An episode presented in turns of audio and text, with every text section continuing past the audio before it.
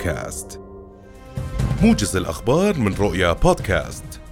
توقع خبراء أن تخفض الحكومة أسعار المحروقات لنيسان المقبل وذلك في ختام اجتماع لجنة التسعير المرتقب غدا يوم الجمعة. الخبير في قطاع النفط هاشم عقل توقع انخفاض أسعار البنزين بنوعيه خمسة فلسات للتر والسولار بواقع 25 فلسا.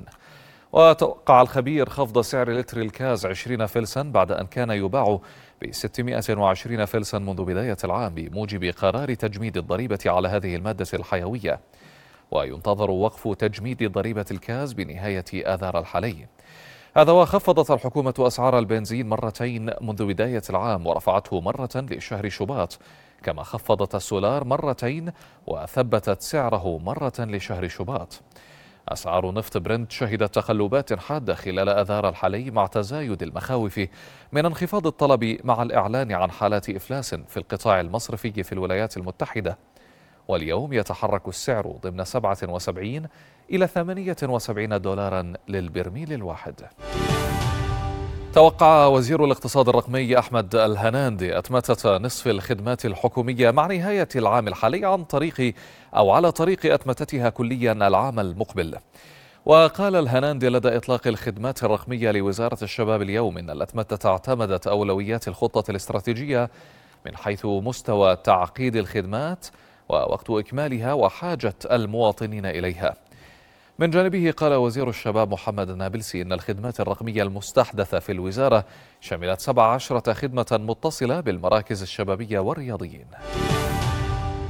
نما الاقتصاد الأردني في العام الماضي بنسبة 2.5% وبوتيرة أعلى من عام 2021 الذي سجل نموا بنسبة 2.2 بالعشرة بالمئة بحسب تقرير دائرة الإحصاءات العامة.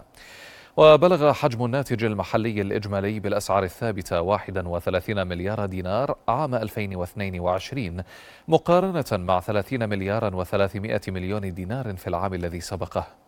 ويقل تقدير دائرة الإحصاءات العامة عن توقعات وزير المالية دكتور محمد العسعس في خطاب الموازنة الأخير بأن يحقق الاقتصاد نموا يصل إلى 2.7 بالعشرة بالمئة. وقادت قطاعات الزراعة والإنشاءات الصناعية التحويلية والتجارة محركات النمو في الربع الرابع من العام الفائت. سيرت الهيئة الخيرية الأردنية الهاشمية بالتنسيق مع القوات المسلحة الأردنية الجيش العربي قافلة مساعدات إنسانية إلى القطاع مكونة أو مكونة من إحدى عشرة شاحنة. ووفق بيان للهيئة فإن القافلة تحمل مواد طبية وأدوية إضافة إلى طحين خال من الجلوتين لتسليمها إلى المستشفى الميداني العسكري في غزة. ووزارة الصحة الفلسطينية ثم يتم توزيعها على مستحقيها في القطاع. الأمين العام للهيئة حسين الشبلي بين حرص الهيئة على تأمين المواد غير المتوفرة لدى الأشقاء في القطاع. ضبطت وزارة الصناعة والتجارة والتموين 170 مخالفة خلال الأسبوع الأول من شهر رمضان المبارك. الوزارة أشارت في بيان صحفي إلى تسجيل 31 مخالفة عدم التزام بالسقوف السعرية الرسمية للدجاج أي 18% من إجمالي المخالفات خلال الأسبوع الماضي. وكان تجار دجاج النتفات أغلقوا محلهم في إربد تجنبا لمزيد من الخسائر في ظل ارتفاع سعر البيع من المزرعة بواقع عشرة قروش عن سعر البيع للمستهلك والمحدد بدينار وخمسة وستين قرشا للكيلو الواحد.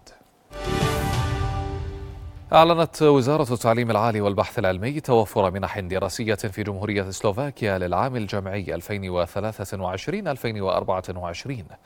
ودعت الوزارة المعنيين بالمنافسة على هذه المنح إلى زيارة موقعها الإلكتروني للاطلاع على التفاصيل والشروط بالإضافة للتخصصات المتاحة في موعد أقصى نهاية نيسان القادم.